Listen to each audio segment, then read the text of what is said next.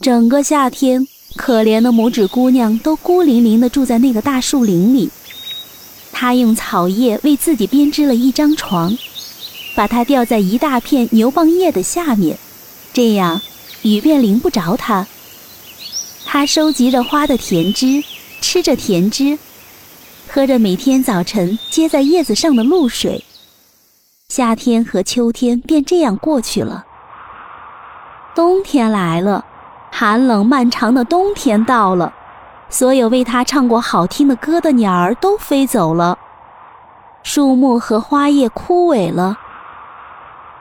他住的那片牛蒡叶子卷了起来，成了一根黄色的枯杆。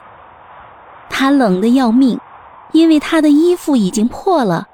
他是那么的娇，又那么的小，可怜的拇指姑娘肯定会被冻死的。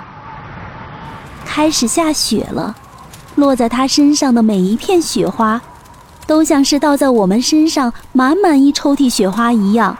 因为我们大，他却只有大拇指那么高。于是他蜷缩在一片枯掉的叶子里，可是这样也不能使他暖和，他冷得发抖。紧靠着树林的是一片田地，谷物早就收获完了。冰冻的土地上只剩下光秃秃、干枯的麦秆。他走在这些麦秆中间，就像在一大片森林里一样。唉，寒冷的天气把他冻得这么的厉害。于是他便走到田鼠的门前，一簇麦秸下面的一个小洞。田鼠住在里面，很暖和，很舒服，有着整整一屋子的粮食。有着很漂亮的厨房和餐室。可怜的拇指姑娘站在门口，像一个穷乞丐一样，请求施舍给她一点燕麦粒，因为她已经两天没有吃一点东西了。你这个小可怜儿，田鼠说着，它是一只很善良的老田鼠。赶紧到我暖和的厅里来，和我一道吃东西吧。它现在很喜欢拇指姑娘了。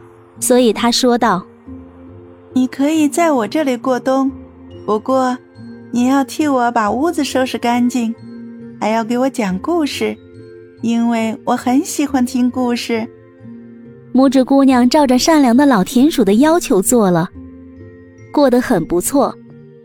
现在快有人来串门了，田鼠说道：“我的邻居每日总要来看我，他住在墙里。”比我还要好得多，有很大的厅，穿着一身很漂亮的黑色丽绒裘皮大衣。要是你能让他做你的男人，那你就有好日子过了。不过他看不见东西，你必须给他讲最最好听的故事，你知道吗？